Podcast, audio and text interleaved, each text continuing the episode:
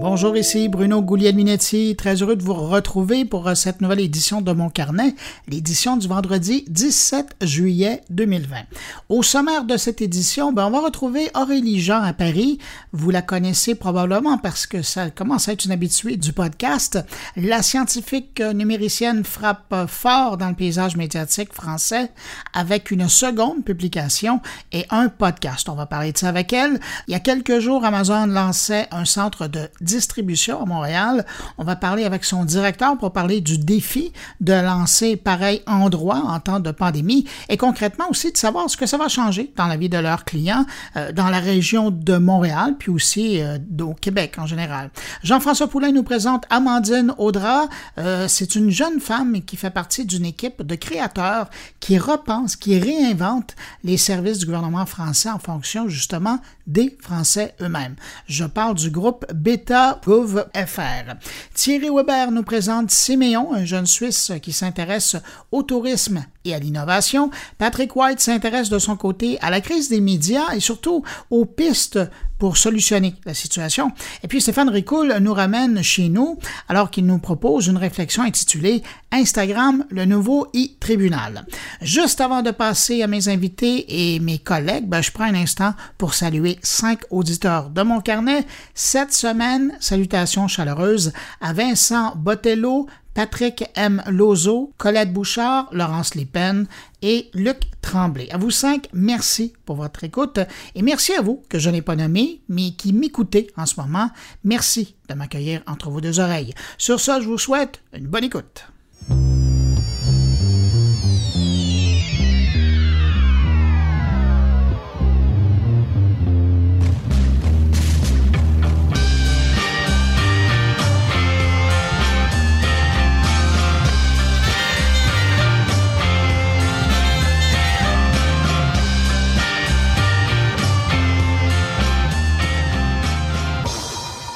Difficile de ne pas parler du fameux piratage de Twitter cette semaine, alors que des dizaines de comptes certifiés de personnalités et d'entreprises ont été utilisés pour publier une arnaque à la crypto-monnaie pendant presque deux heures.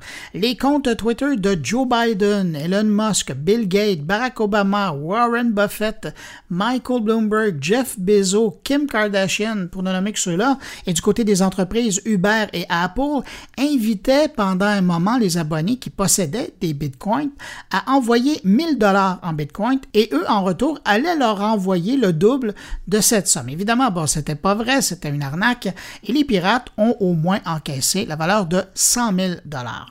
Pour le moment, le FBI dit faire euh, enquête sur le piratage et de son côté, Twitter confirme l'attaque en disant qu'ils ont été victimes d'une attaque d'ingénierie sociale qui a ciblé avec succès euh, de leurs employés ayant accès à la plateforme et aux outils internes pour la gérer.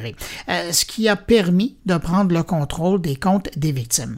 Pour le site Motherboard Device, qui aurait eu accès à différents groupes de hackers en ligne, ce serait plutôt un employé de Twitter qui aurait été payé pour changer l'adresse courriel de compte populaire pour permettre aux pirates de prendre le contrôle de ceux-ci.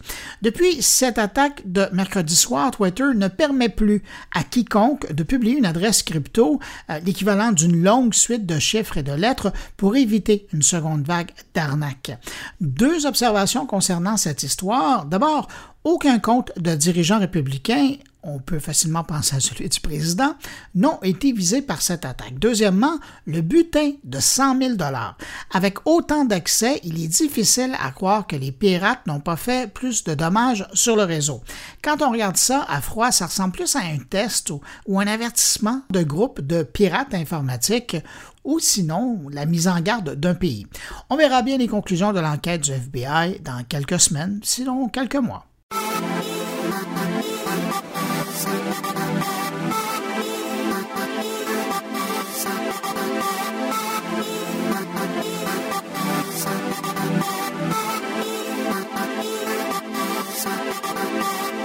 Enchaînons avec euh, des nouvelles plus joyeuses. Il y a Facebook Messenger qui déploie une nouvelle fonction de partage d'écran dans la version mobile de son service sur iOS et Android.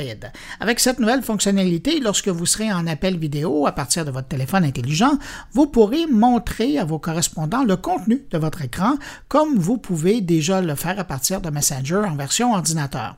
Ce partage il est possible avec 8 personnes en mode appel vidéo et avec 16 personnes si vous êtes en mode appel à partir d'une salle, euh, ce qu'on appelle les Messenger Rooms. En passant, Facebook devrait ajouter prochainement la possibilité de contrôler qui peut partager son écran dans les Messenger Rooms. Euh, on parle aussi d'augmenter le nombre de participants euh, à ce type de communication à 50 personnes. Ça commence à faire pas mal de monde qui verront votre écran.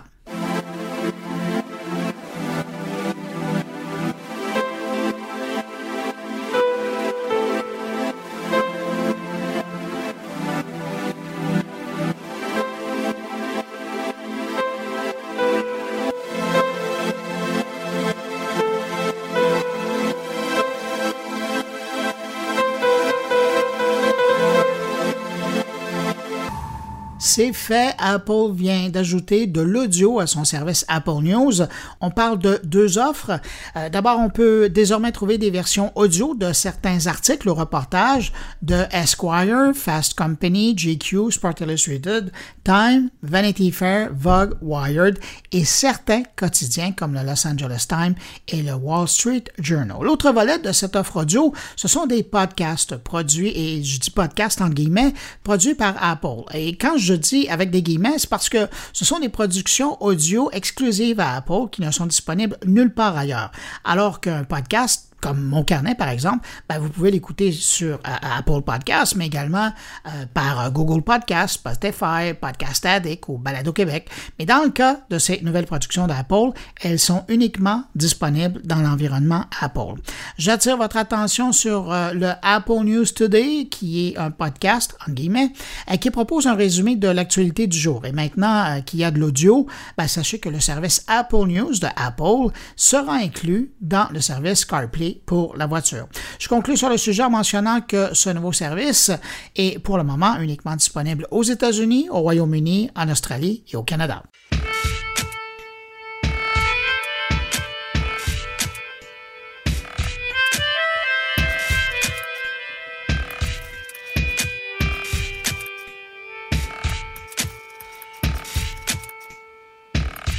Nouvelle surprenante cette semaine de la part de l'équipementier Nokia. L'entreprise dit pouvoir faire passer 3 millions d'émetteurs 4G à la 5G par une simple mise à jour du logiciel. On a appris ça dans un communiqué, euh, c'est arrivé comme ça. Donc, a dit être capable à distance et sans rien changer dans les tours des antennes de faire passer le réseau de 4G à 5G, comme ça par une simple mise à jour. Et là, on parle dans certains pays de milliers, sinon de millions d'antennes 4G. Et si c'est vrai, ça permettrait aux opérateurs téléphoniques d'économiser des centaines de millions, pour ne pas dire des milliards dans certains cas. Avec cette mise à jour logiciel, Nokia dit vouloir faire migrer au total 9 millions d'antennes 4G vers la 5G d'ici la fin de l'an prochain euh, chez plus de 359 opérateurs téléphoniques répartis à travers le monde. Toujours euh, dans le communiqué de Nokia, ben, l'entreprise est capable immédiatement de faire la mise à jour sur 1 million d'antennes. Ensuite, il y aurait 3 millions d'antennes d'ici la fin de l'année qui pourraient être mises à jour. Et puis, il y a 5 millions d'antennes qui pourraient l'être l'an prochain pour un total de 9 millions. Pour mettre ça en contexte, ben, à Montréal, on retrouve 1200 antennes pour la couverture du 4G. Avec un déploiement traditionnel de 5G, on parle plutôt de 40 à 60 000 antennes. Alors, vous voyez tout de suite l'économie d'échelle avec cette approche de Nokia. Pour le moment, le seul inconvénient qu'on peut voir avec cette approche, c'est l'absence de vraies, en guillemets, antennes 5G qui permettraient l'émission d'ondes millimétriques, ces ondes ultra rapides mais à très courte distance qui permettent vraiment de profiter des meilleurs débits offerts par la 5G. Alors ça, c'est la mauvaise nouvelle. La bonne nouvelle, c'est, mis à part de passer de la 4G à la 5G, c'est que cette mise à jour logicielle permettrait aussi aux antennes d'offrir encore le service 4G aux consommateurs qui ont ce type d'appareil, soit la majorité d'entre nous. Au Canada, pour le moment, seul TELUS a annoncé avoir choisi Nokia comme équipementier pour son réseau 5G. Alors j'ai hâte de voir s'ils feront le saut plus rapidement que les autres joueurs pour offrir la téléphonie 5G à l'ensemble du pays et à quel prix?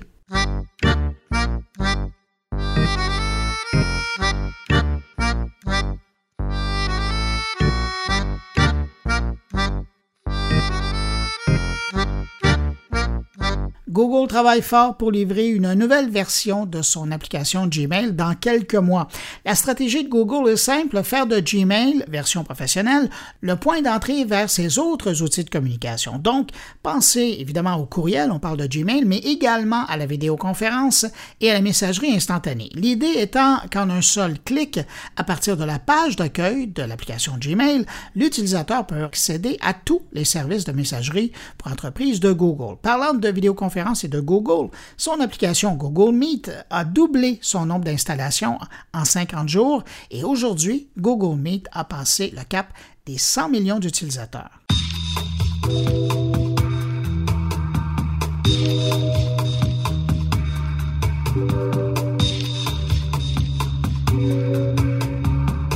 Initiative intéressante qui provient du Japon. Il y a le gouvernement qui a décidé de prendre le problème des anonymes de l'Internet au sérieux et va lever l'anonymat dans le cas des cyberharcèlements. Faut dire qu'au Japon, il y a un haut taux de suicides qui sont liés au cyberharcèlement, ce qui pousse le gouvernement japonais à être vraiment proactif maintenant. Désormais, pour qu'ils soient tenus responsables de leur acte, le gouvernement va autoriser la levée de l'anonymat des cyberharceleurs. Dans ce contexte, tous les opérateurs, les fournisseurs d'accès Internet et les plateformes de réseaux sociaux doivent être prêts à communiquer les données personnelles. Alors là, on parle de l'adresse IP, le numéro de téléphone et l'identité complète euh, des gens lors d'une poursuite devant la justice. Et je parle de la justice parce que là, on parle vraiment d'une loi qui a été passée par le gouvernement japonais. Donc maintenant, les victimes disposent d'un recours légal en cas de harcèlement grave. Du côté de la population en général, selon un sondage sur le sujet, 87% de la population approuverait cette réforme. Alors voilà qui va peut-être inspirer des législateurs ailleurs dans le monde et qui sait peut-être ici.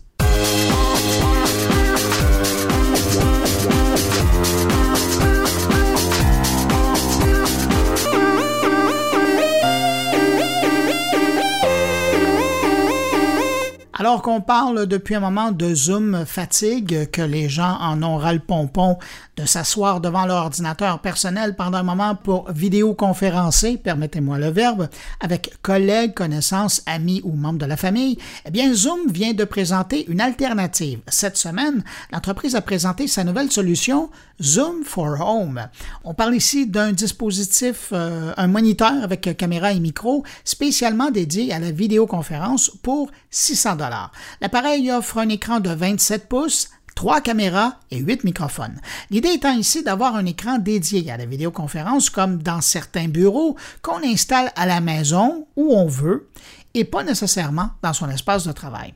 Sachant qu'aujourd'hui, Zoom compte plus de 300 millions d'utilisateurs, que depuis le début du confinement, le télétravail est devenu le nouveau normal et que selon un sondage de IBM, 81 des personnes interrogées souhaitent continuer à travailler à distance, même après l'assouplissement des restrictions liées à la pandémie, on peut croire qu'il y aura un marché pour ce type d'équipement de vidéoconférence maison. L'appareil sera en vente à compter du mois d'août.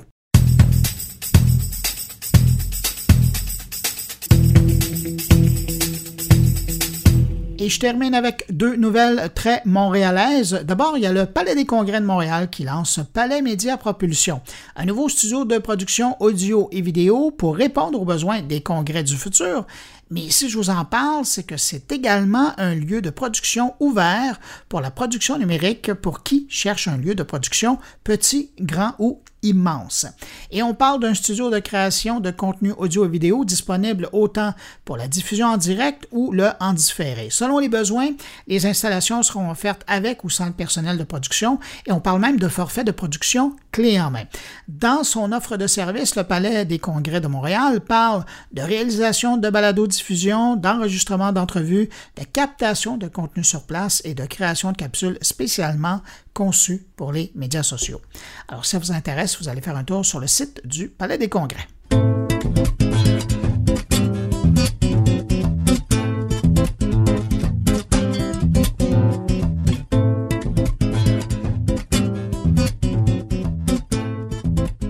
Autre nouvelle en provenance de Montréal cette semaine, ben, c'est l'ouverture du centre de distribution d'Amazon dans la région de Montréal, à la Chine plus précisément. Et ils ont inauguré leur activité euh, cette semaine avec euh, une première commande, un ensemble de jeux de garage Rooftop Race de Hot Wheels. Ça a été le premier produit qui a été envoyé de ce centre de distribution.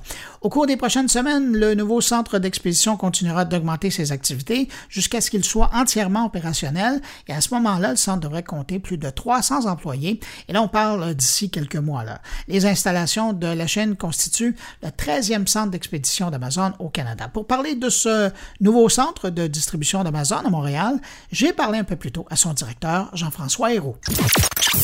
Jean-François Héroux, bonjour. Bonjour. Déjà, de lancer un centre de distribution, euh, c'est une tâche gigantesque.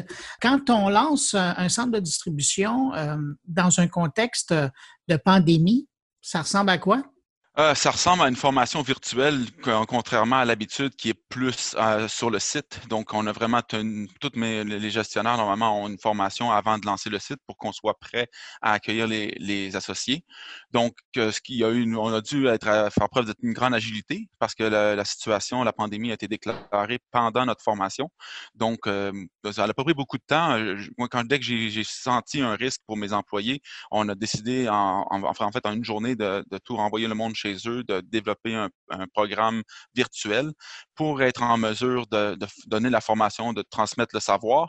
Et juste vers la fin, lorsqu'on a vu que le la déconfinement débutait, euh, on a regardé le, site, la construction avait repris, euh, on avait plus une idée du risque, euh, des mesures nécessaires pour, protéger les employés.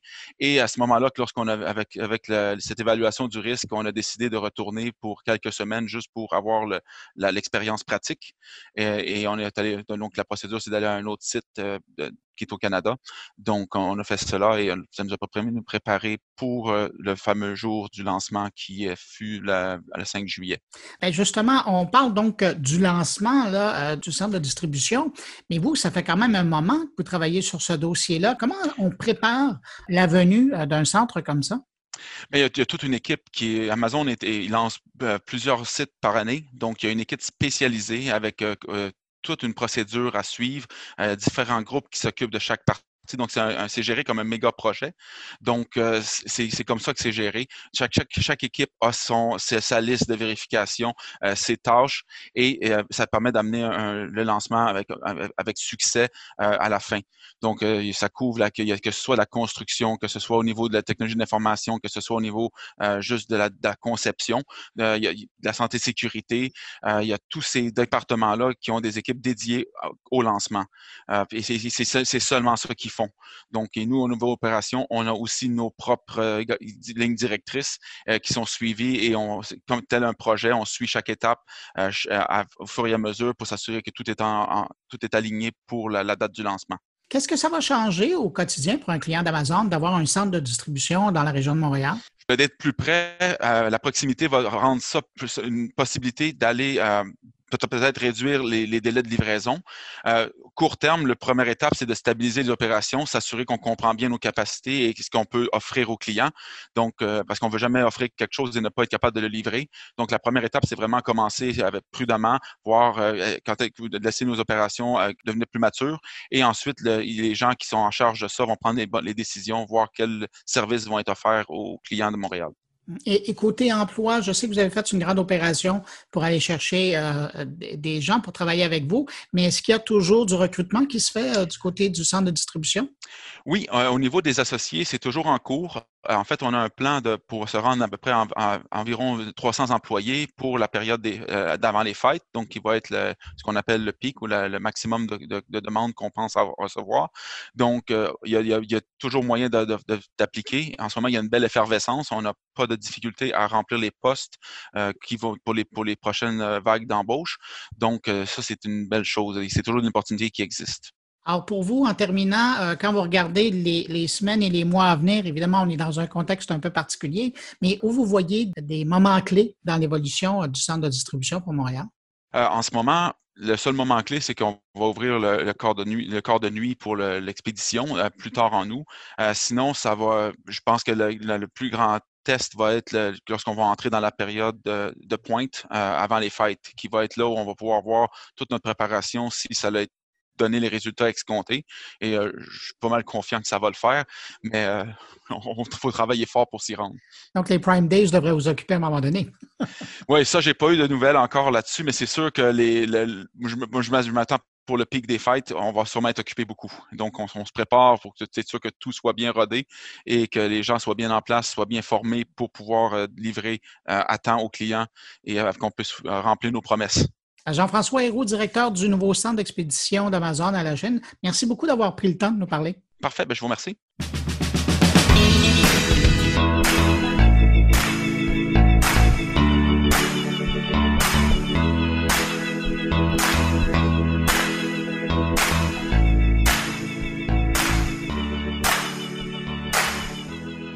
On se rend maintenant à Paris rejoindre mon invité de la semaine, Aurélie Jean. Elle a une grosse actualité pour elle. Faut croire euh, qu'elle n'a pas chômé pendant le confinement. La scientifique numéricienne propose une seconde publication intitulée L'apprentissage fait la force dans la collection Et après chez euh, l'Observatoire et un tout nouveau podcast en exclusivité chez Magellan. On va la rejoindre à l'instant. Bonjour Aurélie Jean. Bonjour Bruno. Aurélie, la dernière fois qu'on s'est parlé, je pense que c'était au début du confinement. Oui. Euh, des mois plus tard, comment ça va? Bah écoute, euh, ça va très très bien. Euh, bah, tout va bien. J'ai beaucoup travaillé et j'attends la pause estivale avec impatience beaucoup travaillé, je pense que c'est peu dire, hein, euh, parce qu'entre-temps, il y a un essai qui a été publié, il y a une série de podcasts qui vient d'être publiée. Allons-y là dans l'ordre. Au mois de mai, il y avait un essai, L'apprentissage fait la force, qui est sorti euh, dans la collection et après chez euh, l'Observatoire. Aurélie, je me trompe ou quand je lis ça, j'ai l'impression de lire un plaidoyer pour, et là, je, balance tout, là, l'apprentissage, l'ouverture, la curiosité, la responsabilité individuelle et la réinvention. Oui, ouais, c'est très joliment dit, je te remercie. Euh, oui, absolument, en fait, c'est un plaidoyer pour, euh, pour cette notion d'apprendre, encore et toujours, d'apprendre peut-être différemment dans des conditions extraordinaires et selon une méthodologie qui est la méthodologie scientifique que j'explique dans, ce petit essai, et puis cette, euh, cette, euh, cette force aussi d'aller euh, mettre en avant les initiatives individuelles pour le bien collectif, et, et cette réinvention dont tu parles que j'aime beaucoup, qui est de dire voilà qu'on peut peut tout faire, qu'on peut faire plein de choses en tout cas, et que ce confinement et cette crise, malgré les conditions difficiles et anxiogènes, ont révélé certaines capacités, compétences et envies chez beaucoup de gens. Euh, voilà, donc c'est quelque chose d'important. En lisant le texte, moi, j'étais curieux de, te poser la question parce que tu soulèves, et pour ça que je voulais parler de réinvention, là, que on peut penser à l'après, l'après qui nous permet tout à quelque part. Mais toi qui es déjà dans tout, est-ce que tu as l'impression que cette pandémie-là t'a permis euh, et te permettra de encore te réinventer? Ben écoute, alors moi, pas tant que ça, paradoxalement, parce que parce qu'en fait, je fais déjà tellement plein de choses qu'en fait, je je je le vois pas forcément chez moi. Je l'ai vu éventuellement dans la manière dont on interagit dans, dans notre équipe, la manière dont on travaille, et surtout cette capacité à, à donner encore plus de liberté aux gens de l'équipe, euh, aux stagiaires, aux juniors pour justement qu'ils puissent eux-mêmes se réinventer, en tout cas trouver des compétences qu'ils ne connaissaient pas encore chez eux, parce que dans le cadre de cette crise et de ce confinement, tu es obligé de travailler en agilité, tu es obligé de donner confiance encore plus aux gens individuellement dans une équipe parce qu'en fait, euh, parce qu'il faut que les choses se fassent, il faut que les choses se fassent dans l'urgence, il faut qu'on réponde à des besoins auxquels on n'avait jamais répondu avant. Et, moi, je crois beaucoup en fait à la liberté des uns et des autres pour qu'ils puissent se, se développer. Après, c'est davantage dans mon entourage euh, dans ce que j'ai pu voir, entendre et, dans toutes les classes, sociales d'ailleurs, hein, c'est important de dire parce que souvent, lorsque je dis bah voilà, les gens se réinventent, euh, se trouvent des compétences, font plein de choses, les gens me disent oui, mais vous touchez une petite catégorie de la population. Bah moi je pense pas parce que je donne souvent cet exemple, mais j'ai un ami aux États-Unis qui est euh, manager d'une boutique de, de, vêtements de retail à Los Angeles et qui durant ce confinement il a, il a dû arrêter de travailler et en fait, il, a, il s'est lancé dans une chaîne YouTube pour mettre en avant sa collection de pièces, parce qu'il est collecteur de pièces, parfois très anciennes. Et à travers cette chaîne YouTube, il a justement commencé à parler de l'histoire de ces pièces. Et pourquoi je donne cet exemple? Parce que un jour, je lui ai dit, parce qu'il a beaucoup de followers, ça a très bien marché, et je lui ai dit, donc il s'appelle Mathieu Méchin, Cowens, Mathieu Méchin Cowens, et je lui ai dit, tu sais, tu te rends pas compte, mais tu contribues à l'économie du divertissement en faisant ça. Et euh, ils l'avaient jamais vu comme ça. Et donc, en fait, il y a plein de gens autour de moi qui ont, se sont mis à faire, à soit prendre des initiatives au sein de leur propre euh, entreprise, au sein de, en tant qu'employé, tu vois, pour essayer d'aller vers d'autres euh, d'autres compétences, pour prendre en charge de nouvelles responsabilités, etc. Ou alors carrément des gens qui se sont ont, utilisé le confinement aussi pour, euh, pour, euh, pour aller plus loin dans des, soit dans des projets entrepreneuriaux qu'ils avaient mis de côté, soit des projets personnels de bénévolat et plein d'autres choses. Et, et, je pense que c'est une bonne chose, en fait. C'est une bonne chose que les gens puissent euh, développer des projets intra ou entrepreneuriaux dans, dans, dans, dans leur vie, quoi. Je te lance aussi sur le fait que quand on, lit ton essai, il y a une partie euh, qui, est réservée à l'application Stop COVID. Ça m'a fait sourire en lisant ça. Finalement, si j'ai bien compris, ben, ils ont peut-être mal commencé leur histoire euh, quand ils ont pensé à cette application-là, en commençant par peut-être avoir choisi le mauvais mot, le mauvais nom. Oui, et tu vois, le fait que tu, utilises la phrase, ils ont peut-être mal commencé l'histoire, c'est très anglo-saxon et j'adore ça. Le côté de dire, bah, l'histoire compte. Tu vois, la manière dont tu abordes un sujet compte parce que c'est la, la posture dans laquelle tu vas être toi pour aborder le problème. Et le non-stop Covid, moi, me gêne parce qu'en fait, une application ne peut pas stopper un virus.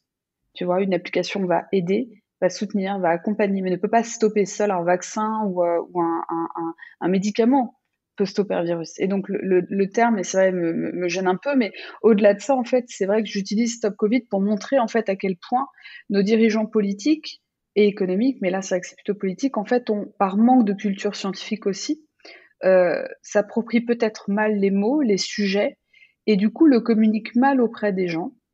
Et je pense que ça joue beaucoup contre le niveau d'adoption d'une technologie, quelle qu'elle soit, euh, venant de, de, l'État. Et, d'ailleurs, je me permets de faire la comparaison avec l'application au Canada, qui a été mhm. menée entre autres par euh, Joshua Benjo et toute une équipe, et, euh, et, qui, selon moi, a été bien mieux euh, communiquer, tu vois, euh, avec un très très bel article d'ailleurs euh, coécrit par Joshua Benjo sur l'utilisation de la data, sur comment l'application fonctionne, sur comment elle fonctionne au jour le jour pour les gens, etc. Et je trouve qu'il y, a une différence profonde en termes de confiance envers les scientifiques et, de comment les dirigeants politiques s'entourent des scientifiques pour pouvoir aborder ces sujets. Et je trouve qu'en voilà, c'est en France, je, je, le dis assez, assez ouvertement dans l'essai, hein, tu as dû le lire, c'est que je pense que nos dirigeants, nos dirigeants, pardon, le lapsus. Nos dirigeants politiques, en fait, n'ont pas de culture scientifique et, on en paie le prix, en fait. Euh, autant dans la vision du pays sur les sciences et les technologies que dans des, cas de crise comme on a vécu euh, avec la crise du, Covid et qu'on vit toujours d'ailleurs. Hein. Que ce soit tant bah, sur l'application Stop Covid, mais aussi sur, euh, sur le grand débat sur la chloroquine qu'on a eu en Europe et que vous avez eu aussi au Canada ou aux États-Unis. Je trouve ça intéressant euh, ta réponse parce que euh, quand j'ai lu euh, ton essai, j'y sentais un plaidoyer sur différents thèmes, l'apprentissage, l'ouverture, la réinvention. Ce que j'ai senti à la fin, quand j'ai terminé la lecture de l'essai, c'était un plaidoyer pour la science, faire confiance, et, tu viens de le dire, faire confiance aux scientifiques et aux sciences. Oui, et, et, et, en fait, tu vois, c'est marrant parce que je commence avec les sciences et je finis avec les sciences dans cet essai. Et j'ai fait exprès, en fait, de m'éloigner un peu des sciences au milieu pour, pour faire sentir aux gens, en fait, que les sciences sont partout et que la méthodologie scientifique qui consiste à euh, l'observation, l'expérimentation, l'usage de la théorie et le raisonnement logique, qui sont les quatre piliers de la méthode scientifique, peuvent être utilisés dans tous les sujets. Et donc c'était bien pour moi d'encadrer le, le, le, le l'essai avec les sciences. Et comme tu l'as très bien senti, en fait, c'est vraiment un, un, plaidoyer pour les sciences, pour l'apprentissage scientifique, pour la méthode scientifique, euh, pour raisonner, pour mieux résoudre des problèmes, pour mieux approcher les grands sujets, pour développer son esprit critique. Et, je pense que cette crise, en fait, a beaucoup affaibli la confiance qu'ont les citoyens et les dirigeants dans les sciences, ont beaucoup affaibli aussi euh, tout simplement l'esprit critique parce qu'on vivait, on, tu sais, en confinement, on a vécu quand même dans une période, même encore aujourd'hui, même si on n'est plus confiné stricto sensu, mais on a quand même un niveau de stress assez élevé. Euh, on est plus facilement renfermé dans sa bulle. Donc c'est voilà, c'est pas mal de choses qui affaiblissent notre notre esprit critique. En tout cas, ça vaut vraiment la peine de lire. Et surtout que c'est une petite plaquette, hein, ça se lit. Euh, c'est très vite. Donc, je rappelle le titre, L'apprentissage fait la force dans la collection et après, une belle collection pour réfléchir à, ce qui nous part au bout du nez, mais euh, ça sera selon ce qu'on veut faire, nous, comme individus. Euh, c'est publié chez l'Observatoire, c'est disponible en ligne. Aurélie, je ne peux pas t'avoir euh, au bout du fil comme ça et ne pas te parler de ta série de podcasts qui est disponible maintenant en exclusivité chez Magellan. Ça s'appelle Algopop. C'est quoi l'idée derrière ça? ben écoute, alors l'idée, c'est donc euh, c'est Mathieu Gallet donc qui dirige Magellan, euh, qui a cofondé Magellan, donc qui est un très bon ami et qui m'a parlé il y a un an justement de cette idée de qu'est-ce qu'on pourrait faire comme série pour Magellan autour des algorithmes, de l'intelligence artificielle, de la data, pour que les gens puissent enfin comprendre ce que c'est. Et, euh, et, en fait, donc ça a mis du temps à, à, à, naître. Et, en fait, l'idée est, assez simple mais assez séduisante, je trouve. L'idée, en fait, c'est de partir. Donc moi, on, fait le pari, c'est que AlgoPop, c'est donc comme le nom l'indique, c'est l'idée, c'est de transformer la science algorithmique en une culture pop donc une culture populaire. Et comment c'est possible? Bah, À travers cette série de six épisodes, où dedans, en fait, l'idée, c'est d'utiliser les films et les séries de science-fiction et d'anticipation que j'aime. J'ai mis que les séries et les films que j'aimais, hein, j'avoue, euh, parce que j'ai aussi cherché, j'ai joué le, rôle de documentaliste. Donc j'ai pris tous les films de science-fiction et, de, et les séries d'anticipation donc que j'aimais, et j'ai euh, chaque épisode approche un concept scientifique ou technique lié aux algorithmes et à l'intelligence artificielle. Et le fil rouge de cet épisode, c'est toujours un film ou une série dans lequel ce, ce, ce, concept scientifique et technique est abordé. Et en fait, j'utilise tout l'épisode en faisant parfois des références à des livres, à des extraits de livres, à des documentaires, à d'autres séries. Et j'explique en fait aux gens ce que, cette, ce, ce, que, ce que les algorithmes peuvent déjà faire et ce qui est décrit dans le film, ce qu'ils ne peuvent pas encore faire, mais ce qui est déjà décrit dans le film, et ce qu'ils ne feront peut-être jamais, sûrement jamais, et ce qui est aussi décrit dans le film. Et, en fait, c'est très intéressant parce que dans les films auxquels je fais référence, tu as Matrix, 2001 Odyssée de l'espace, euh, euh, Minority Report, des choses comme ça, tu as des, ou des séries comme les séries de Black Mirror. Et par exemple, pour Minority Report, c'est intéressant parce que dedans, donc je sais pas si tu, tu, vois le film, Bruno, mais c'est mhm. un film dans lequel en fait les policiers utilisent des prédictions et arrivent à prédire quel potentiel criminel va commettre un crime dans le futur et l'arrête et le condamne avant même que le crime soit commis.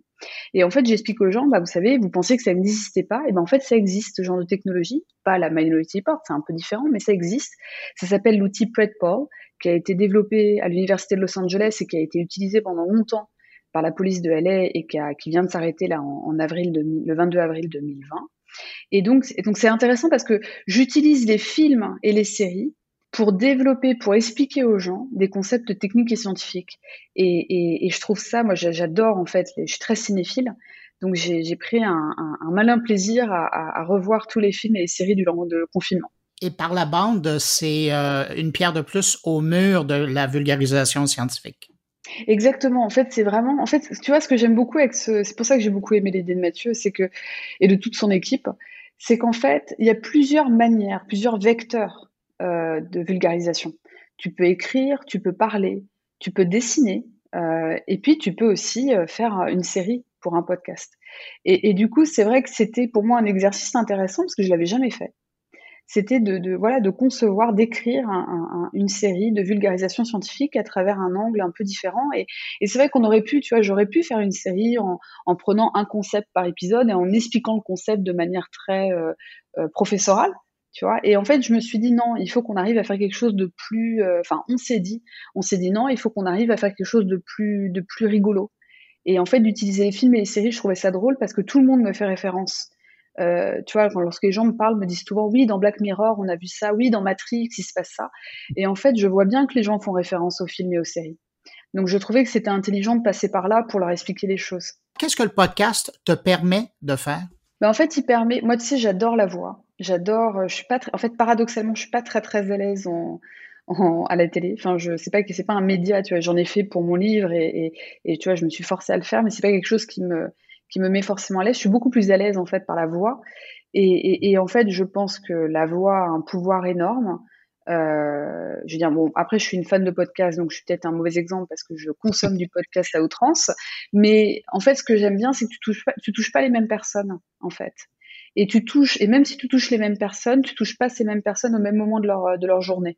C'est-à-dire que les gens écoutent des podcasts sur leur chemin vers leur travail, sur leur chemin vers, euh, vers le cinéma ou vers un restaurant ou lorsqu'ils se déplacent de manière générale. Et donc, en fait, tu, tu écoutes pas de la même manière. Et donc, c'était un moyen, je me suis dit, de toucher des gens différents et de toucher les mêmes personnes, mais à des moments différents. Et donc, ils vont peut-être assimiler différemment les choses. Parce qu'on sait qu'on assimile différemment les choses en fonction de ce qu'on fait et d'où on est. Donc, euh, donc, je trouvais ça intéressant. De... Et puis aussi, d'un point de vue très égoïste, c'est que je trouvais ça intéressant l'exercice euh, pour moi de, de, me dire est-ce que je vais arriver avec euh, quelques épisodes et à, à, à, garder l'attention des gens et à les exciter en leur parlant d'algorithmes. Donc, donc c'était un challenge quand même. Hein. Est-ce que c'est déjà prévu le nombre d'épisodes que la série aura? Oui, oui, oui, bah alors en fait, tout à fait. Premier épisode, c'est 2001, l'Odyssée de l'espace. Je parle du point de singularité technologique. Parce que dans 2001, l'Odyssée de l'espace, il y a cette scène très connue où l'intelligence artificielle embarquée refuse d'ouvrir la navette à, Frank, qui est l'un des astronautes. Mhm. Donc je parle de ça. À un moment, il y a un épisode sur Matrix où en fait je parle de Matrix quand je parle de l'importance euh, du choix, du libre arbitre, parce que dans Matrix, en fait, pour les gens qui se souviennent peut-être, dans Matrix, en fait, les machines prennent le contrôle des hommes et les hommes n'ont plus le choix de leur destinée et de leur vie, puisqu'en fait tout est contrôlé par la matrice qui les fait, qui fait naviguer leurs esprits dans un monde parallèle. Et puis il y a d'autres épisodes, par exemple le film Her, dans lequel en fait je pars de cet, de cet épisode pour parler d'un phénomène en, intelligence artificielle qui s'appelle l'effet Elisa, qui est un sentiment spontané d'émotion envers une machine qui aurait des caractères anthropomorphiques proches de l'humain. Après, il y a un autre épisode, Nosedive, qui est un épisode de Black Mirror dans lequel je parle en fait du social scoring et des algorithmes de scoring. Là, la série est à ces épisodes. Est-ce que tu as, le goût de, poursuivre euh, et d'aller euh, nous présenter euh, d'autres théories qui sont appuyées par des films? Ben écoute, oui, en fait, c'est intéressant que tu dises ça parce que on aurait pu continuer et faire 10, 20 épisodes tellement qu'il y a de concepts à expliquer et tellement il y a de films et de séries en fait. On, s'est dit qu'on allait faire 6 pour le débuter parce que c'est quand même une série, enfin ça demande euh, un peu d'engagement aussi de la part des gens parce qu'il faut bien écouter, tu vois. Donc euh, on voulait pas faire peur en disant on va avoir 10 séries, 10, épisodes, euh, tu vois, les gens vont dire oh là c'est beaucoup trop. Donc on a commencé avec 6 et puis bah écoute, on verra, on verra si si le pari qui était de transformer la science algorithmique en une culture pop, si ça a fonctionné et si oui, bah on, on se lancera peut-être dans d'autres épisodes, on verra quoi. Bah, Aurélie Jean, animatrice de Algopop, la série euh, en exclusivité chez Magellan. Et aussi, je le répète, ça vaut vraiment la peine de, prendre un peu de temps pour euh, s'asseoir et lire L'apprentissage fait la force qui euh, est paru chez l'Observatoire. C'est disponible en numérique en ligne. Merci beaucoup d'avoir pris le temps de nous parler comme ça, Aurélie. C'est toujours un plaisir de te retrouver. Et ben, je te souhaite une bonne suite dans tes activités. Merci à Au revoir.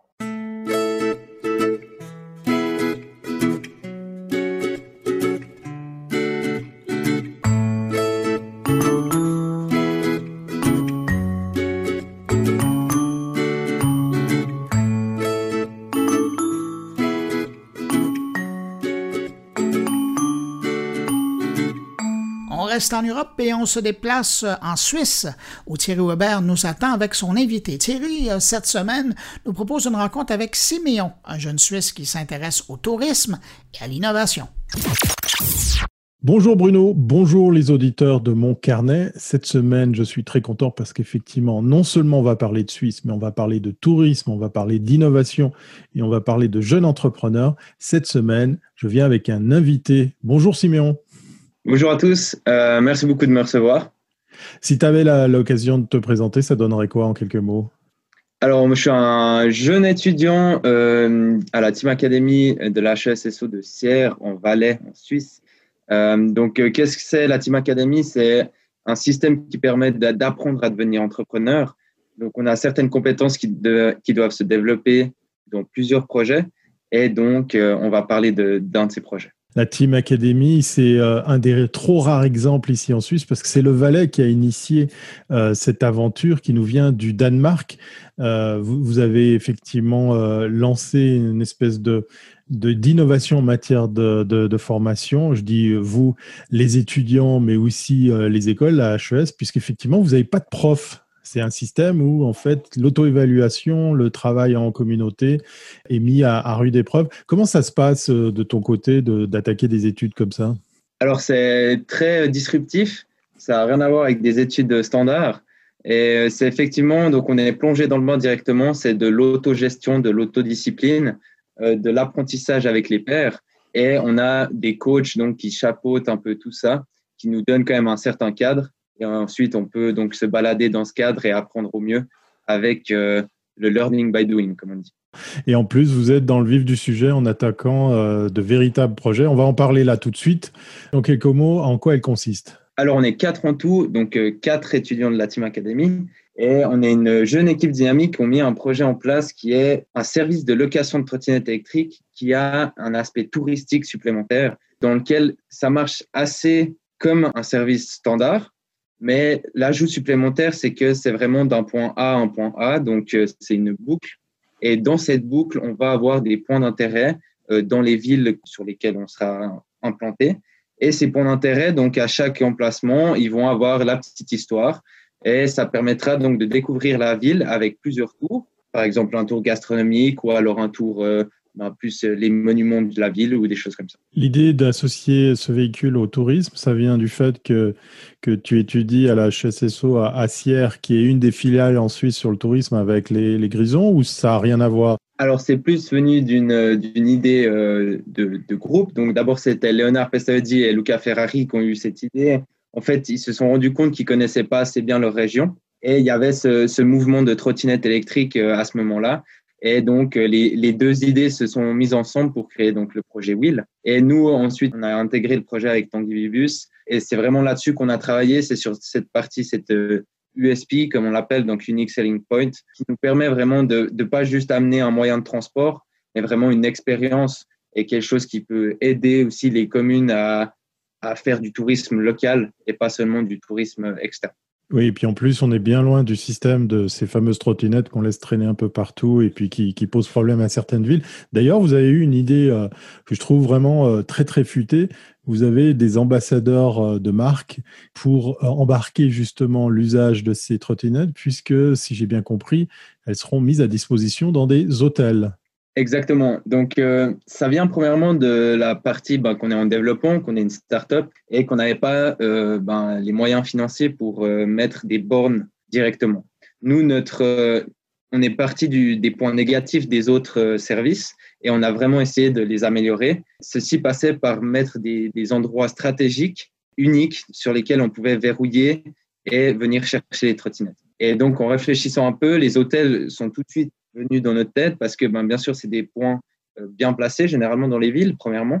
Et en plus de ça, pour la partie touristique, eh ben, c'est là où il y a le, ben, la masse touristique qui vient ben, séjourner. On est aussi donc beaucoup en collaboration avec l'Office du tourisme pour justement ben, créer ces tours, mais également en discussion ben, pour qu'ils aient certaines trottinettes à des emplacements stratégiques aux offices du tourisme. Vous en êtes où maintenant pour l'avancée de ce projet? Là, on est au mois de juillet. Euh, erreur, ça va bientôt démarrer. Euh, vous avez déjà passé la, période de test, vous êtes en plein dedans. Euh, quel est l'agenda pour la suite? Alors, on est en plein dedans. Donc, on, va commencer notre phase test donc le 16 juillet. On va lancer des tours donc de test où on va nous-mêmes faire le guide parce que l'application n'est pas encore complètement développée. Donc, on va, on va tester plusieurs manières. On va aussi, ça va nous permettre de tester plusieurs tours, savoir lesquels plaisent le plus mais également de recevoir le feedback des clients à la fin. Donc, que ce soit sur l'utilisation de la trottinette, sur les explications qu'on a données, sur le tour, sur le temps du tour, etc. Donc, plein de choses importantes pour nous qui nous permettront donc de, de mettre en place et de lancer le projet réellement avec euh, le maximum d'informations et euh, de le faire euh, avec les inputs des, des, des réels clients. Avant-dernière question. On rappelle, pour euh, la petite histoire pour les auditeurs de mon carnet, qu'effectivement, ces trottinettes fonctionnent avec une application. Hein, c'est le complément de, de, ce guide touristique euh, motorisé. Par rapport à, à la gamme de prix, qu'est-ce qu'on va avoir comme type de, de, tarif? Puisqu'effectivement, bah, là, c'est une sorte de, de, guide touristique motorisé qu'on emporte dans sa poche. Euh, sur quel prix il faudra compter pour l'utiliser, ce système? Premièrement, nous, on va, on va partir sur un système standard, donc c'est du, minutage, donc ça, c'est selon le nombre de minutes qu'on utilise, donc euh, selon le, le temps qu'on prend sur le tour, et on va partir sur un tarif de 10 francs 50 la demi-heure. Donc ça veut dire que c'est 21 francs l'heure, et euh, nous, on essaie généralement de faire des tours qui sont justement dans cette gamme-là, donc une heure ou moins. Et ça permettrait donc, avec 21 francs, de pouvoir visiter la ville et de passer une agréable expérience. On se réjouit de tester tout ça, puisqu'effectivement, en période de Covid, ben, le tourisme suisse par les Suisses, c'est peut-être euh, pas une mauvaise idée euh, de repartir à l'aventure. Dernière question, Simon. Je reviens sur cette école, sur cette Team Academy, puisqu'effectivement, j'ai eu l'occasion de côtoyer plusieurs de tes collègues avec des années précédentes. J'ai eu la chance d'avoir été euh, un coach pour, pour certaines QV. Qu'est-ce qui t'a motivé à partir dans un tel cursus euh, On rappelle, hein, Team Academy, un concept danois où en fait il n'y a pas de prof, les étudiants s'auto-évaluent et surtout apprennent l'entrepreneuriat et, montent de véritables projets, puisque vous avez même des sources de revenus pour, euh, pour certains d'entre vous dans, les projets que vous initiez. C'était quoi le, kick de départ pour toi de te lancer à suivre une école pareille?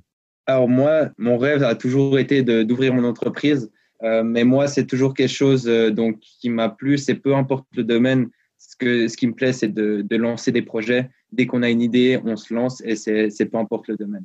Et après, on, retrouve, on, on trouve les sources et les ressources pour, euh, pour mener à bien ce projet. Très très bien. Si jamais vous voulez en savoir plus, tapez Team Academy HESSO Valais Valis. Vous allez trouver tout ça sur Google. Et puis pour Will, on trouve tout ça sur quel site Alors, sur le site internet will.ch et autrement, on est beaucoup euh, aussi impliqué dans les réseaux sociaux, donc sur Facebook ou Instagram, également will.ch. Avec une orthographe bien précise. W-I-I-L.ch. Merci beaucoup Simon et surtout bien bien du plaisir avec ce, ce nouveau projet très prometteur. Allez, à très bientôt si c'est pas avant. À très bientôt, merci beaucoup.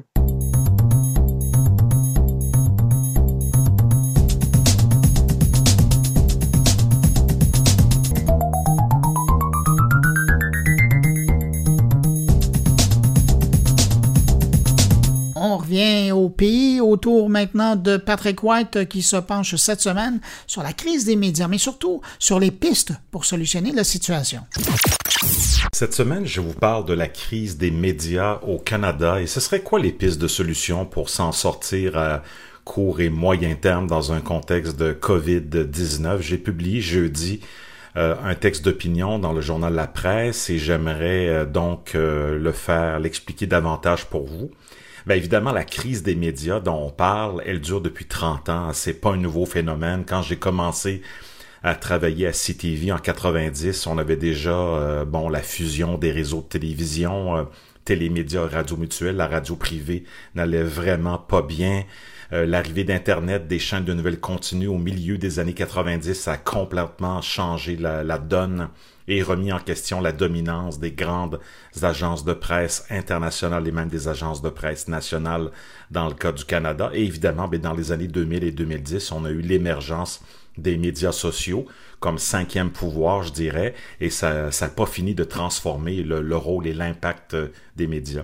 Donc, la crise des médias, elle est permanente, elle a été amplifiée par la COVID-19, c'est très très clair. Il y a 135 médias canadiens pour la plupart numériques maintenant aujourd'hui qui ont fermé au pays depuis le début de la pandémie le 12 mars. Donc ça, c'est très, très important. On parle quand même de 2000 postes coupés au pays uniquement pour mars et avril et on n'a pas les chiffres pour mai, juin et juillet. Donc ça vous donne une idée de l'ampleur de cette crise-là. Euh, il y a eu la fermeture du magazine culturel voir.ca en juin dernier. C'était un média culturel important, mais évidemment, c'est plus ce que c'était. On peut pas oublier la faillite de Groupe Capital Média l'an dernier, de même que la relance de ces six journaux, la moitié des quotidiens au Québec sous forme de coopérative sans but lucratif un peu plus tôt cette année. Et il y a des modèles d'affaires qui fonctionnent bien, comme celui du devoir basé sur les abonnements payants, la publicité et les dons. Donc, si on regarde du côté des États-Unis, euh, selon une recension du New York Times, il y a 36 000 postes qui ont été perdus en journalisme depuis le début de la pandémie. Et encore là, on parle juste de euh, mars et avril. Les causes, on les connaît. Hein? La baisse radicale des revenus publicitaires au profit euh, des grandes compagnies de plateformes comme Google, Amazon, Facebook, Apple et, et Microsoft qui se partagent désormais la tarte et payent peu ou pas d'impôts au Canada ni au Québec. Euh, les médias, je pense, ont mal estimé la force du web mobile. 94% des jeunes lecteurs au Québec prennent leurs informations sur leur téléphone ou dans des médias sociaux, selon le défunt Cefrio. Le marché des informations est également plus segmenté que jamais, avec des nouvelles de plus en plus spécialisées, que ce soit sur les sports électroniques, l'environnement, les finances, l'art de vivre. Cette surabondance d'informations-là, ce qu'elle a amené pour un grand nombre de citoyens, c'est une perte de sens. Alors, c'est quoi les solutions pour s'en sortir euh, rendu euh, à mi-chemin dans cette année 2020 qu'on n'oubliera jamais? Bien évidemment, il y a l'aide aux médias promise par le gouvernement, fédéral à 600 millions sur 5 ans. Elle est toujours pas arrivée deux ans après son annonce. Il y a un comité qui est en place. On attend des nouvelles dans les prochaines semaines, les prochains mois, mais on est très déçus euh, du fait que ça n'a pas débloqué pour le fédéral, même si rétroactif au 1er janvier 2019. L'aide provinciale aux médias, elle, elle fonctionne déjà. C'est 250 millions sur 5 ans. C'est un crédit d'impôt sur la masse salariale. C'est une aide qui demeure pertinente, évidemment, pour passer à travers peut-être les cinq prochaines années. Ensuite de ça, une autre solution, c'est la monétisation des contenus. Évidemment, il y a la publicité. Euh, ça, ça continue, mais c'est en forte baisse. Euh, différentes publicités peut-être plus créatives. Euh, approcher la pub d'une autre manière. Mais les médias d'ici n'ont pas d'autre choix que de mettre sur pied un mur payant sur leur site, selon moi, ce qu'on appelle un paywall. Des accords à la pièce pourraient être, pourraient être signés avec Apple News, Facebook, Google News pour un meilleur partage de revenus. Ça, je crois que c'est vraiment essentiel. Et pourquoi pas un panier bleu des médias québécois avec un abonnement à la clé, peut-être même des micro-paiements. Euh, je pense qu'il faut pousser davantage aussi pour la philanthropie et les dons, évidemment.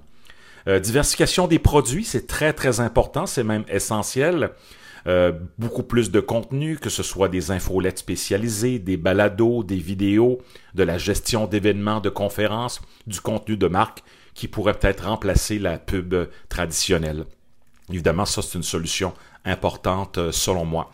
Le contenu à valeur ajoutée, ben, je pense qu'il faut laisser les grosses nouvelles du jour aux agences de presse, comme euh, l'agence QMI ou la presse canadienne ou l'AFP, pour focaliser sur les grands reportages, les, reportages qui font une différence dans la vie des gens, des dossiers, des entrevues, des textes explicatifs avec du contexte, du background. Et ça, ça va forcer les médias à valoriser le journalisme de données peut-être, le journalisme d'enquête, le journalisme de solution. Je pense que les citoyens veulent lire du beau plus que jamais en ces temps difficiles. La question des fausses nouvelles maintenant, c'est un gros enjeu, le manque de confiance envers les médias. Il faut donc combattre le cynisme ambiant avec plus de vérification de faits, avec l'aide de l'intelligence artificielle, par exemple. Il faut faire la tournée des écoles, euh, et je crois primaire, secondaire, cégep, pour faire de l'éducation civique aux médias. Mais il faut surtout que nos médias reconnectent avec leur audience, avec les jeunes en particulier, en traitant de sujets plus variés. Un autre enjeu important, la diversité culturelle. Il y a un cruel manque de diversité dans les salles de rédaction du Québec. On a pas assez de journalistes issus des minorités ethniques, anglophones, des communautés autochtones. Ça va prendre un coup de barre à court et moyen terme de ce point de vue-là. Alors oui, les médias doivent se réinventer, c'est pas un terme creux. La situation n'est pas désespérée. Euh, le trafic des sites d'information est en forte hausse depuis le début de la COVID-19, mais il est peu ou pas monétisé. Il faut donc aller là où est le lecteur aujourd'hui, sur son téléphone, 3,4 heures par jour en moyenne. Alors, je suis un devin en pensant qu'il y aura des fusions entre des médias cette année ou l'an prochain ou d'autres fermetures à venir dans ce secteur. J'ai pas de boule de cristal, évidemment, mais pendant ce temps-là, aujourd'hui, demain, il faut adopter radicalement un meilleur usage des technologies comme l'automatisation de certains articles pour être les résultats sportifs et financiers et certaines traductions. Et enfin, ben c'est le souhait, mon souhait le plus ardent.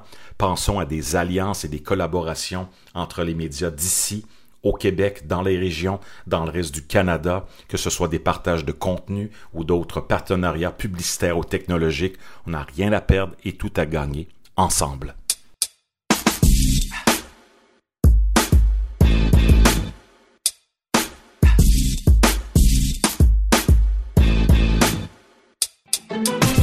Voilà, on est rendu à Stéphane Ricoul et cette semaine, Stéphane nous propose une réflexion intitulée Instagram, le nouveau e-tribunal.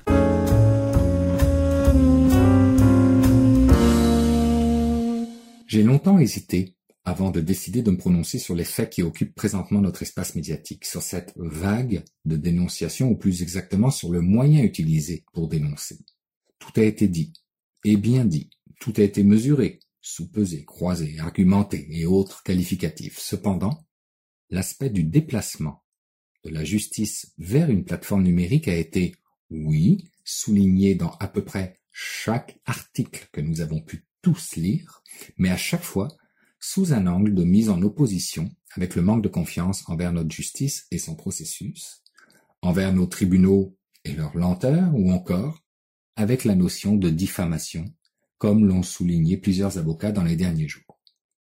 J'aimerais en guise d'appui à mon propos reprendre celui de Olivier Babot, président de l'Institut Sapiens, qui a écrit ceci sur Twitter le 12 juillet dernier.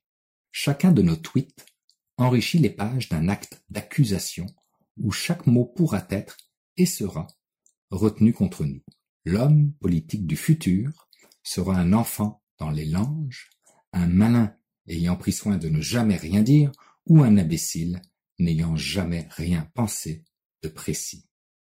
Il est certain que je vais détourner quelque peu le message que Olivier Babot voulait passer, du moins je pense, mais il était important pour moi de souligner que ce nouvel espace public que sont les réseaux sociaux, car oui, les réseaux sociaux ne sont plus simplement des moyens de communication, mais de réelles places publiques, des places publiques de celles où l'on allume les bûchers ardents si besoin est, peuvent être sous-estimés en matière d'impact ou de façon plus sournoise, sous-estimés en matière d'impact indirect de par leur portée. Si nul n'est censé ignorer la loi, chaque mot, chaque phrase et chaque idée est un crochet du gauche dans son intention mais peut tout aussi bien être un boomerang en pleine face par la suite. Et je suis pas certain que tous et chacun mesurent cela correctement. J'ai plutôt l'impression que les réseaux sociaux sont encore vus comme bidirectionnels et non pas comme multidirectionnels. Il y a donc des dimensions à l'effet de multitude qui échappent à la plupart des citoyens faute d'une éducation relative à ces nouveaux outils. La facilité et l'instantanéité l'emportant bien souvent sur la réflexion et le jugement. Toujours est-il que l'utilisation de Instagram comme e-tribunal, tribunal électronique ou tribunal numérique, est quant à moi très symptomatique de la non-transformation numérique du système de justice, mais aussi d'une démocratie vacillante face à une numérisation sans cesse croissante de notre nation. Dans un billet précédent intitulé De État-nation à nation numérique, une transformation nécessaire, j'écrivais la chose suivante en guise de conclusion. On le voit, il y a un rééquilibre des choses qui est en train de se produire, mais qui pourrait également conduire à un déséquilibre si non appréhendé correctement. Si la répartition était de donner à l'État les fonctions de législation et de contrôle, et aux plateformes la fonction de service, nous aurions là une façon efficiente de cohabiter, une approche au potentiel immense et qui aurait sans doute comme effet de prévenir un risque de déstabilisation de l'appareil gouvernemental par les plateformes États définitivement plus capitalistes que démocratiques. J'écris ça en juin 2019, il y a un an.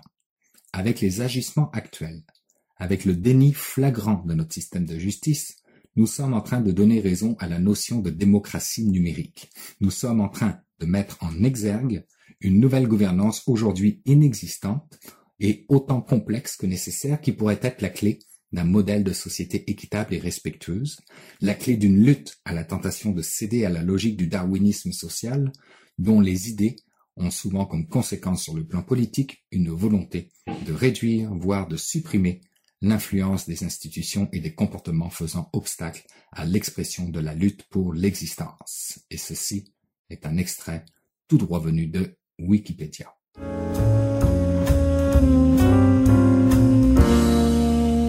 C'est le temps d'aller rejoindre mon ami Jean-François Poulain. Salut Jean-François. Bonjour Bruno. Euh, Jean-François, aujourd'hui, tu, nous fais découvrir un véritable petit village gaulois au sein de l'administration française où il fait bon créer. Il fait, oui, exactement. Puis ça, ça m'enthousiasme beaucoup. Tu sens que ça prend dans les administrations, tant municipales que, que fédérales ou provinciales. Au fédéral, d'ailleurs, il, il, y a une organisation comme ça dont le. On en avait déjà parlé. On en avait déjà parlé, effectivement. Et ça crée cette espèce de forme d'indépendance qui, fait, euh, qui, est un grand besoin, je trouve, dans les administrations gouvernementales en général. Puis là, on le voit avec le gros projet qui s'en vient au niveau de l'administration euh, provinciale québécoise d'identité numérique. Puis on a tous un peu, nous qui sommes dans l'industrie, on frémit un peu à l'idée que ce soit des projets de grosses entreprises qui ressembleraient peut-être au système de paye canadien avec les dérives qui viennent avec, parce que gérés par des grandes, grandes entreprises qu'on ne nommera pas, mais qui, à un moment donné, créent des éléphants énormes. Est-ce que a été la volonté du gouvernement français?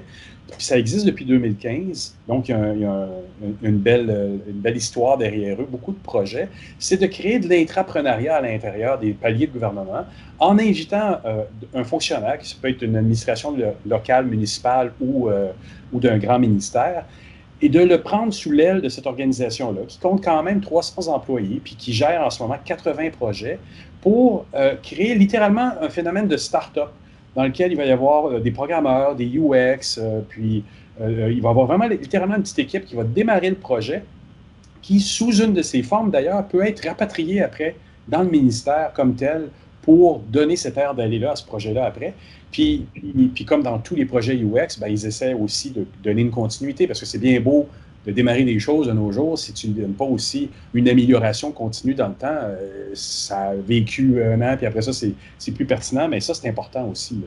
Jean-François, pour nous faire découvrir euh, cette unité spéciale du développement au gouvernement français, euh, tu as rencontré qui?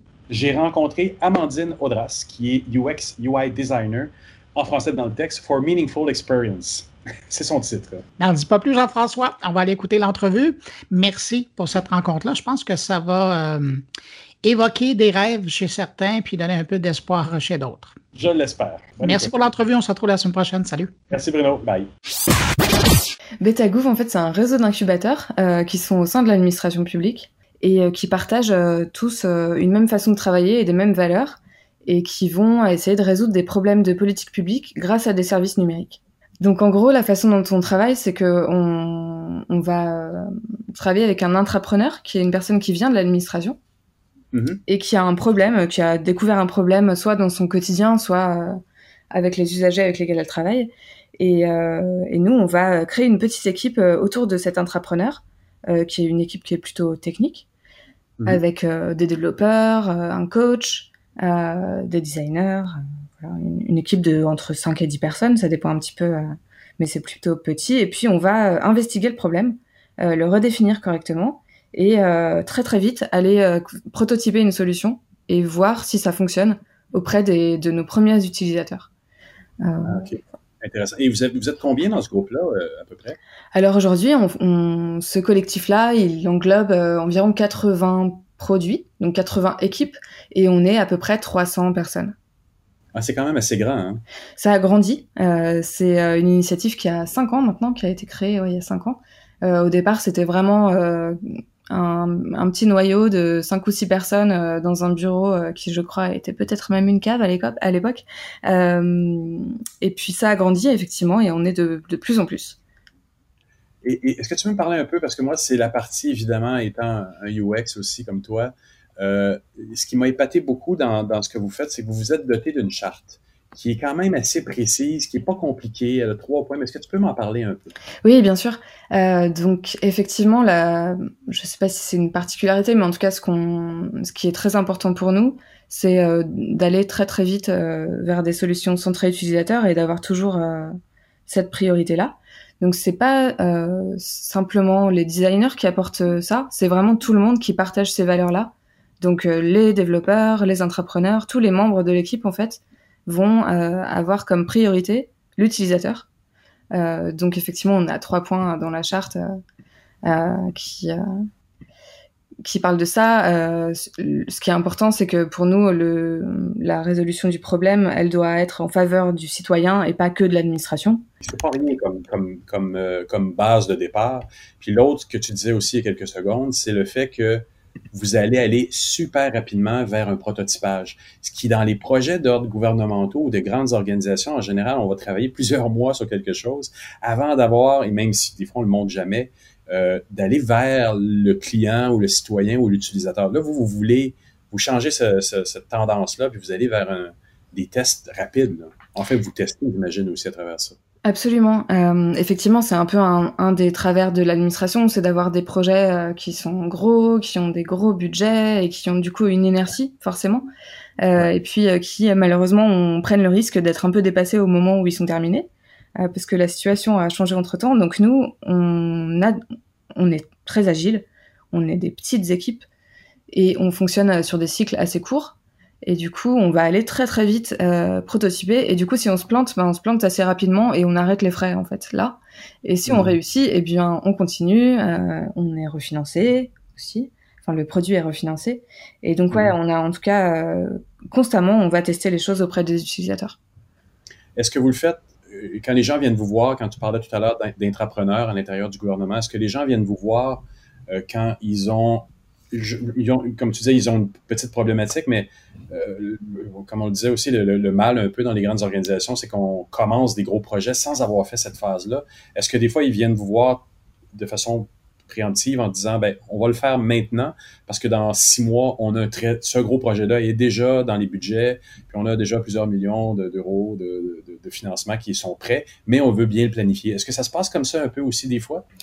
Euh, ça, se- ça se passe pas forcément comme ça. En fait, il y a deux euh, façons euh, dont les projets rentrent, enfin deux, deux façons euh, plus- les plus courantes par lesquelles les projets rentrent. C'est soit qu'un agent donc a identifié un problème, il veut s'investir et il a le soutien son- de son administration, donc il va vraiment être porteur de projet et devenir intrapreneur.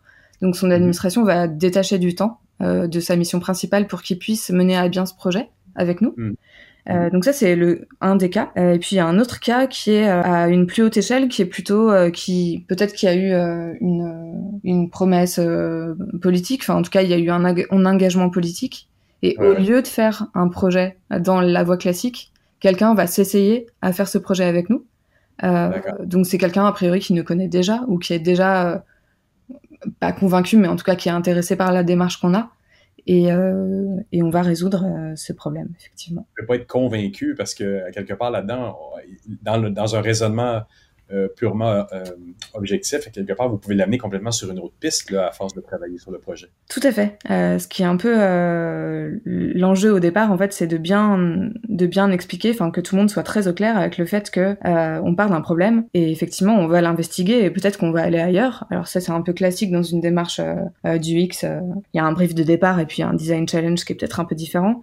Euh. Là, effectivement, il faut que la- l'administration qui est porteuse et qui va être sponsor en fait de cette initiative accepte euh, de nous faire confiance, enfin de faire confiance à l'équipe, euh, de lui laisser toute autonomie et peut-être euh, d'aller euh, plus loin que ce qu'elle voulait aller ou un petit peu sur le côté. Euh, donc ouais, ça c'est vraiment un, un enjeu euh, de, de confiance euh, au départ en fait. Et, et c'est pas rien comme, comme point, c'est carrément le troisième point de votre manifeste, c'est le mode de gestion de l'équipe repose sur la confiance, l'autonomie la plus large possible, qui c'est écrit en, en gras dans le texte. Mhm. J'aime beaucoup ça parce que c'est souvent le problème qu'on est pris avec une demande initiale, soit d'un élu, soit d'un CEO, d'un patron qui assume beaucoup, beaucoup de choses.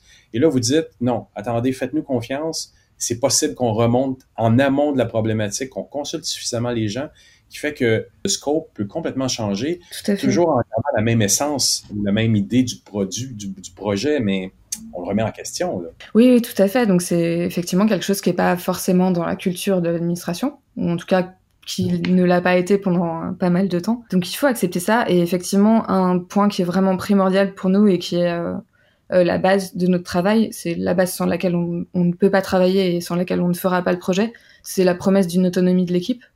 Euh, Donc il n'y a pas de droit de regard. Enfin, en tout cas, ce qu'on négocie au début, c'est qu'il y aura pas des rapports toutes les semaines de qu'est-ce qu'ils ont fait, euh, de validation du chef euh, tous les 15 jours. Euh, Ça, ça n'existe pas. Il faut vraiment faire confiance à l'équipe, euh, se laisser surprendre par l'équipe. Et euh, la plupart du temps, à vrai dire, ça se passe bien. Et cette confiance, même s'il y a peut-être des, appréhensions- au début, euh, au fur et à mesure que l'équipe avance et qu'on a des résultats, euh, qu'on a un impact qui est très tangible et qu'on peut euh, vraiment objectiver, qu'on peut montrer, on peut dire, bah voilà, ce à quoi euh, on est arrivé, bah, ça se passe effectivement généralement bien et les gens sont plutôt convaincus au fur et à mesure que le projet avance. Et, ça, c'est intéressant parce que on le voit que ça fonctionne. En plus, cinq ans plus tard, la confiance est là et, non seulement elle perdure, mais vous avez grandi dans l'ampleur de l'équipe. C'est quand même impressionnant. J'invite tout le monde qui écoute à aller sur votre site aussi beta.gouv.fr. Puis il y a la liste des produits, la, liste des projets sur lesquels vous avez participé. C'est quand même, euh, c'est assez costaud là. Oui, oui, y a, enfin, la plupart des, des projets effectivement euh, euh, se passent bien. Après, on a encore des enjeux à résoudre puisqu'on est encore en croissance, en amélioration.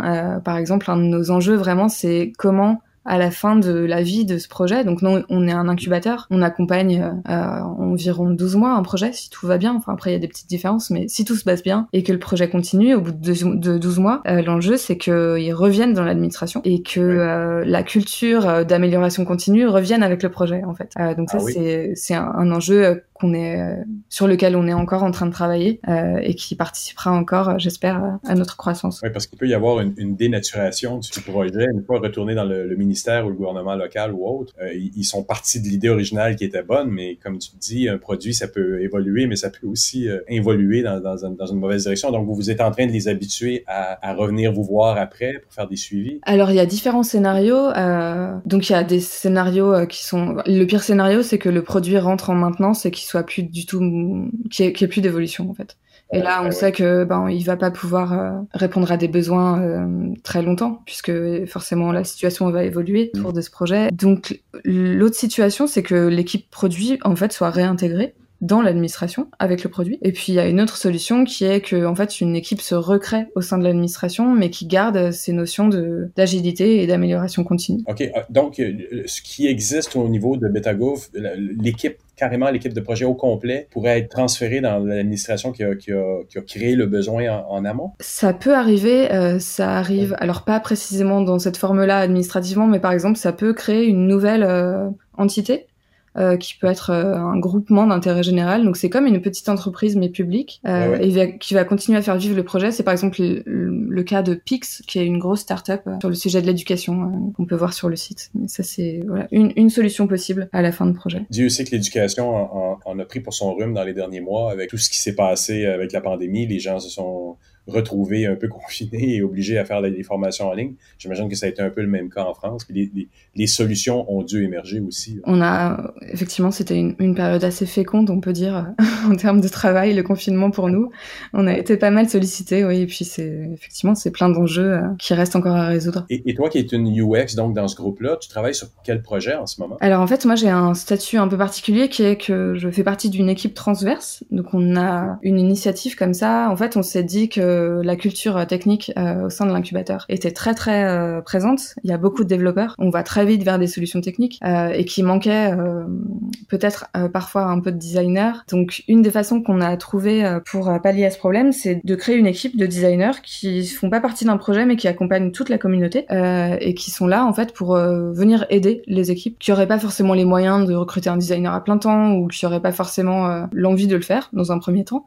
On va en fait montrer comment on travaille avec eux euh, et puis leur donner envie euh, de faire plus de design. Euh, donc voilà, c'est l'équipe dans laquelle je suis notre enjeu, c'est vraiment de faire monter en compétence toutes les équipes sur les sujets de design. Ah oui, c'est intéressant. Et est-ce que ça amène donc des réflexions sur la création d'un design système qui serait la material design, qui serait applicable à tous les paliers de gouvernement ou une question, question de simplifier et d'uniformiser tout ce qui est fait par toutes les équipes? Alors, euh, nous, on est un peu euh, entre le gouvernement très officiel qui, lui, est en train de préparer un design système qui devrait être prêt euh, l'année prochaine, et puis une logique d'autonomie, c'est-à-dire que nous, on n'a pas envie d'imposer à toutes les équipes d'utiliser un design système. Donc, on a un petit, un, un, template, un framework CSS très minimal qui est utilisé par les équipes et qui leur laisse la liberté de choisir par dessus la techno qu'elles veulent, enfin tout ce qu'elles veulent. Euh, pour l'instant, il n'y a pas de pattern euh, commun, mais effectivement, l'État prépare euh, un design system pour l'année prochaine et dans ce cas-là, évidemment, on, utilisera ce design system. Amandine Audras, j'aimerais te remercier beaucoup pour cette entrevue. Merci à toi.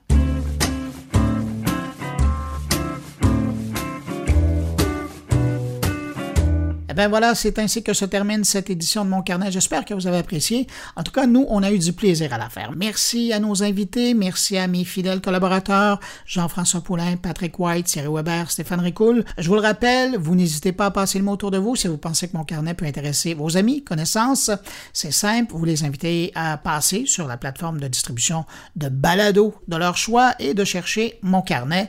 Vous allez voir, ils vont trouver facilement. Sinon, ben, vous pouvez euh, les inviter à passer sur le blog moncarnet.com. Et vous, si vous désirez me laisser un mot, vous pouvez le faire en passant par les réseaux sociaux, en utilisant le hashtag moncarnet ou en utilisant l'adresse podcast moncarnet, en un mot, gmail.com ou encore, ben, évidemment, par le blog moncarnet.com. Merci d'avoir été là. On se retrouve la semaine prochaine pour une nouvelle édition de Mon Carnet. Je vous dis au revoir, portez-vous bien.